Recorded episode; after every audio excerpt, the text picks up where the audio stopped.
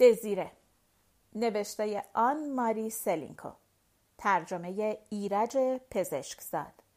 انتشارات نیل. گوینده دینا کاویانی. بخش هفت. این وقایع مربوط به دو ماه قبل است. اما دیروز جولی رسما نامزد شد. دیروز جولی و ژوزف زیر آلاچیق نشسته بودند. من و ناپل اون در انتهای باغ کنار حصار ایستاده بودیم. مامان مرا معمور کرده است که مراقب ژولی باشم و او را با ژوزف تنها نگذارم. برای اینکه ژولی جوان و دختر خانواده محترمی است. از آن روز اولین ملاقات برادران بناپارت تقریبا هر روز به خانه ما می آیند. البته به دعوت اتین می آیند. هیچ کس نمی توانست فکر کند که اتین با این علاقه هر روز از آنها پذیرایی کند. اتین از صحبت با ژنرال سیر نمی شود. تفلک ناپل اون در عوض از این مذاکره فوقالعاده خسته می شود. اتین از آن آدمهایی است که اشخاص را از روی موفقیت یا عدم موفقیتشان در زندگی قضاوت می کند. وقتی برای اولین بار من گفتم که برادران بناپارت اهل کورس هستند و به شهر ما پناه آوردهاند به هیچ وجه حاضر نبود حتی اسمشان را بشنود و آنها را ماجراجو نامید اما روزی که ژوزف شماره ماه فوریه مونیتور را که خبر ارتقاء ناپل اون به درجه ژنرالی در آن چاپ شده است به اون نشان داده اتین شیفته ناپل اون شده است. به علاوه ناپل اون کسی است که انگلیسی ها را از تولون بیرون کرده است. انگلیسی ها که همیشه در کارهای ما دخالت می کنند با ادهی از اهالی تولون همدست شده و بندر را تصرف کرده بودند. ارتش ما جلوی تولون متوقف شده بود. ناپل اون را برای تصرف شهر معمور کردند و او کاری را که دیگران نتوانسته بودند بکنند کرد. تولون با یک حمله تسخیر شد و انگلیسی ها ناچار شدند فرار کنند و به این مناسبت بود که ناپل اون به درجه ژنرالی رسید.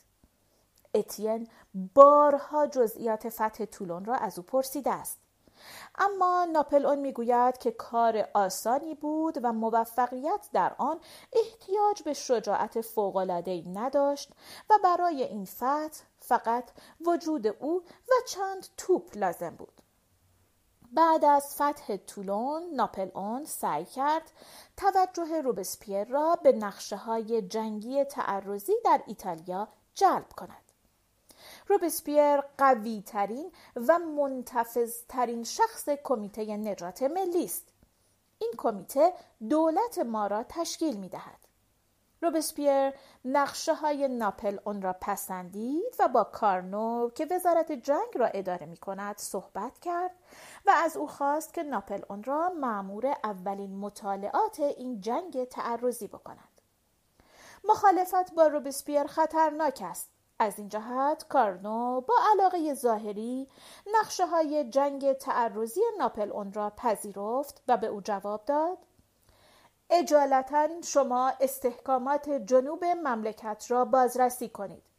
من نقشه های شما را با دقت مطالعه خواهم کرد. اما ناپل اون معتقد است که نقشه های او در یکی از کشوهای وزارت جنگ مدفون شده است. در صورتی که ژوزف فکر می کند روبسپیر موفق خواهد شد که پست فرماندهی کل ارتش ایتالیا را برای ناپل اون بگیرد. اتین و سایر آشنایان ما از این روبسپیر نفرت دارند. اما نفرت خود را پنهان می کنند چون بدگویی از او خطرناک است. می‌گویند که روبسپیر اعضای دادگاه انقلابی را معمور کرده است که اعمال تمام خدمتگزاران ملت را به او گزارش بدهند. روبسپیر اعلام کرده است که یک همشهری وظیفه شناس باید تجملات را تحقیر کند و به زندگی اخلاقی خود توجه کند. اخیرا حتی فاحش خانه های پاریس را بسته است. من از برادرم پرسیدم فاحش خانه جزء تجملات است؟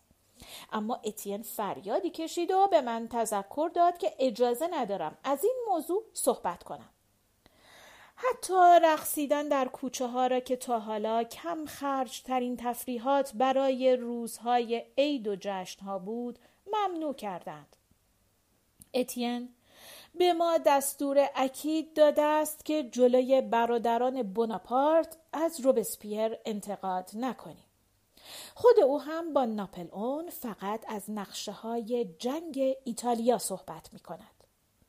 ناپل اون ضمن صحبت اغلب می‌گوید ما مأموریت داریم که افکار آزادی، برابری و برادری را میان ملت‌های اروپا منتشر کنیم و برای این مقصود اگر لازم باشد از توپ استفاده خواهیم کرد. با اینکه این صحبت ها مرا فوقالعاده خسته می کند برای اینکه نزدیک ناپل اون باشم به تمام آنها گوش می دهم. بدتر از همه وقتی است که ناپل اون کتاب اصول توپخانه را برای برادرم می‌خواند و این اتین ساده خیال می کند که از آن چیزی می‌فهمد به عقیده من ناپل اون می‌داند چطور اشخاص را مجذوب خود کند اما وقتی با من تنها میماند هیچ وقت از توپ صحبت نمی کند و ما اغلب با هم تنها میمانیم. برای اینکه جولی اغلب بعد از شام می‌گوید چطور است با مهمانهایمان به باغ برویم؟ و مامان معمولا جواب می دهد بروید بچه ها و هر چهار نفر ژوزف ناپل اون، جولی و من به طرف آلاچیق می رویم. اما قبل از رسیدن به آلاچیق ناپل اون پیشنهاد می کند اوژنی حاضرید با من مسابقه بدهید؟ ببینیم کدام زودتر به حصار می رسیم؟ آن وقت من دامنم را جمع می کنم و جولی فریاد می زند حاضر؟ آماده؟ حرکت! حرکت! به فرمان او من و ناپل اون مثل دیوانه ها شروع به دویدن می کنیم. وقتی من با زلف آشفته نفس زنان به حصار می رسم جوزف و جولی زیر آلاچیق از نظر پنهان شدند. گاهی ناپل اون مسابقه را می‌برد و گاهی من. اما می‌دانم که ناپل اون عمدن آهسته میدود که من زودتر برسم. این حصار که از شاخه ها و برگ های خشک ساخته شده تا سینه من می‌رسد. من آرنج های خود را روی آن می‌گذارم و ستاره ها را تماشا می کنم. بعد من و ناپل آن مدتی صحبت می کنیم. مثلا درباره رنج های ورتر جوان حرف می‌زنیم. رمان یک شاعر گمنام آلمانی به اسم گوته که این روزها روی میز همه اتاقها دیده می شود. البته رمان نه شاعر. من این کتاب را ناچار شدم در خفا بخوانم برای اینکه مامان اجازه نمی دهد رمان های عشقی بخوانم. اما از این کتاب کمی وا خوردم. داستان فوقالعاده غمانگیز مرد جوانی است که مغز خود را متلاشی می کند برای اینکه دختری که او دوستش دارد با صمیمیترین دوست او ازدواج می کند ناپل اون به عکس این کتاب را خیلی پسندیده است. من از او پرسیدم که آیا ممکن است به خاطر ناکامی در عشق مغز خود را متلاشی کند؟ با خنده گفت نه. برای اینکه دختری که من دوست دارم هرگز زن مرد دیگری نخواهد شد. سپس قیافه جدی به خود گرفت و مرا نگاه کرد. من موضوع صحبت را عوض کردم.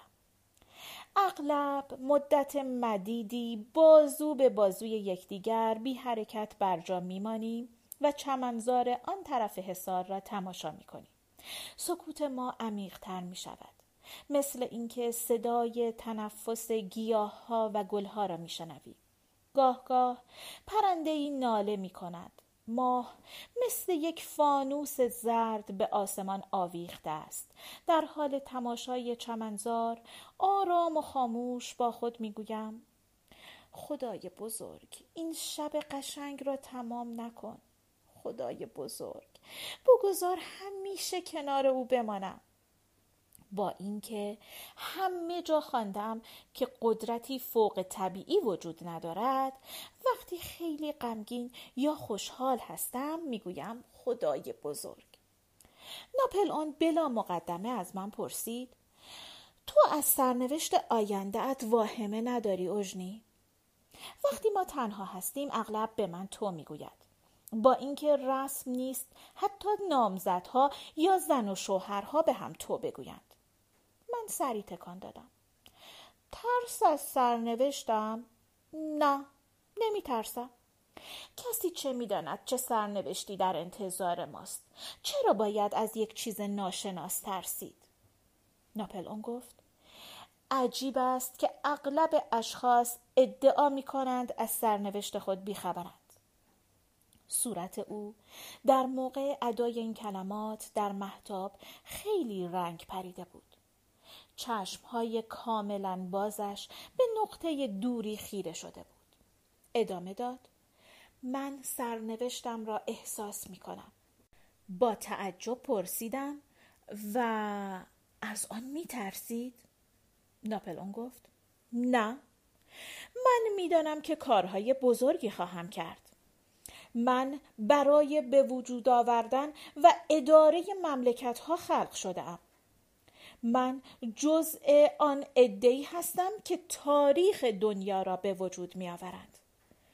من با تحیر خیره او را نگاه می کردم. هیچ وقت فکر نمی کردم که کسی بتواند اینطور فکر کند و چون این چیزهایی را بیان کند. ناگهان شروع به خنده کردم. به صدای خنده من تکانی خورد و صورتش در هم رفت.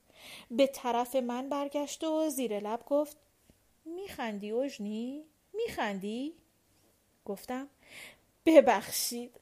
خواهش می‌کنم مرا ببخشید. برای این خندیدم که برای این خندیدم که یک بار از صورت شما ترسیدم. در محتاب به حدی سفید شده بود به قدری عوض شده بود. من وقتی میترسم سعی می‌کنم بخندم. ناپل اون گفت من نمی‌خواستم تو را بترسنم اجنی و با صدای ملایمی اضافه کرد. حق داری بترسی. سرنوشت بزرگ من تو را میترساند. ناگهان فکری به خاطرم رسید. وانگهی من هم تاریخ دنیا را به وجود میآورم ناپل اون. مرا با تعجب نگاه کرد. اما من سعی می کردم بدون اینکه بگذارم حواسم پرت شود افکارم را بیان کنم. تاریخ دنیا از مجموع سرنوشت های همه مردم تشکیل می شود. فقط آنهایی که فرمانها را امضا می کنند یا آنهایی که می دانند توپها را کجا قرار بدهند و چطور خالی کنند تاریخ دنیا را به وجود نمی آورند. به نظر من سایرین یعنی آنهایی که سر خود را پای گیوتین از دست می دهند یا آنهایی که گلوله توپها بر سرشان می ریزد و به طور کلی همه مردان و زنانی که زندگی می کنند امیدوارند و می میرند تاریخ دنیا را به وجود می آورند. با ملایمت گفت صحیح است اجنی کاملا صحیح است. اما من سرنوشت میلیون ها از آن کسانی را که تو می‌گویی تغییر خواهم داد. گفتم واقعا عجیب است. ناپل اون گفت. بله. عجیب است که انسان این امکانات بزرگ را در برابر خود داشته باشد. گفتم می‌خواهم بگویم واقعا عجیب است که شما همچه آمال و آرزوهایی داشته باشید ناپل آن ناگهان قیافش به طوری تغییر کرد که شناخته نمی‌شد. اما لبخندی که بر لب آورد دوباره قیافه آشنای او را نمایان کرد. گفت تو به من معتقد هستی اجنی اینطور نیست؟ در هر حال و همیشه. صورت او خیلی نزدیک بود. به قدری نزدیک که لرزه بر اندامم افتاد و بدون اراده چشمها را بستم. در این موقع برخورد سخت دهانش را بر لبهایم احساس کردم دهنم می‌خواست باز شود اما فورا لبها را بر هم فشردم زیرا به یادم آمد که جولی هر وقت یک بوسه مرتوب از گونهش برمیدارم قرولند می کند. با اینکه می‌خواستم بوسم برای او مطبوع باشد میل نداشتم فکر کند من یک دختر بی تربیت و بی سر و پا هستم. اما دهانش به قدری سخت و پرتوقع بود که نمی‌دانم چه شد ناگهان لبهایم مقاومت نکردند و باز شدند. شب تا مدت مدیدی بعد از آن لحظه ای که جولی چراغ را خاموش کرد خواب به چشمهایم نمی آمد. صدای جولی را در تاریکی شنیدم. تو هم نمی توانی بخوابی دختر؟ زیر لب جواب دادم. نه اینقدر این اتاق گرم است که جولی آهسته گفت می‌خواهم موضوع مهمی را به تو بگویم یک راز بزرگ اما نباید آن را به کسی بگویی. لااقل تا فردا بعد از ظهر. قسم می‌خوری؟ من با هیجان و آشفتگی گفتم به جان مامان و به جان خودم قسم می‌خورم. این بزرگترین قسم من است. ژولی گفت فردا صبح آقای جوزف بناپارت با مامان صحبت خواهد کرد. تعجب من خارج از حد و حساب بود. با مامان صحبت می کند راجع به چه موضوعی؟ جولی عصبانی شد. خدایا تو چقدر کند فهم هستی؟ معلوم است. از من و خودش. تو هنوز بچه هستی. می‌خواهد از من خواستگاری کند. من سر بلند کردم. جولی پس تو نامزد شده ای؟ جولی گفت یواش. اینقدر بلند حرف نزن. فردا بعد از ظهر نامزد می شدم. اگر مامان مخالفت نکند فردا بعد از ظهر. من از تخت پایین پریدم و به طرف تخت او دویدم. پایم به صندلی خورد و آن را سرنگون کرد. آی آی! انگشت های پایم سخت درد گرفت. جولی گفت یواش اجنی همه اهل خانه را بیدار کردی. اما من نزدیک او رسیده بودم.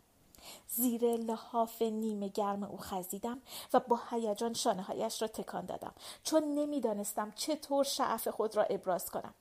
لاینقطع تکرار می کردم تو نامزد شده ای یک نامزد واقعی. تو حالا تو رو بوسیده است. جولی با لحن تندی گفت آدم این چیزها را سوال نمی کند بعد مثل اینکه تصمیم گرفت درس خوبی به خواهر کوچکش بدهد اضافه کرد این را فراموش نکن. یک دختر جوان تا مادرش رسما او را نامزد نکرده است به کسی اجازه نمی‌دهد او را ببوسد. وانگهی. تو هنوز خیلی جوانی و نمی‌توانی به این چیزها فکر کنی. اتاق به قدری تاریک بود که ما نمی‌توانستیم در چشمهای یکدیگر نگاه کنیم. من یقین دارم که جولی راست نمی‌گفت. آنها هر شب زیر آلاچیق تنها بودند و اشخاص دیگر مثلا خواهر جوانش و یک ژنرال محترم ناچار بودند در فضای باز در کنار حصار قدم بزنند. ولی ما با تیب خاطر به این ناراحتی تن در داده بودیم که جولی و جوزف عاقبت گفتم بدون شک شما یکدیگر را بوسیدید جولی تقریبا به خواب رفته بود. من هم صورتم را کنار شانه او گذاشتم و خوابیدم.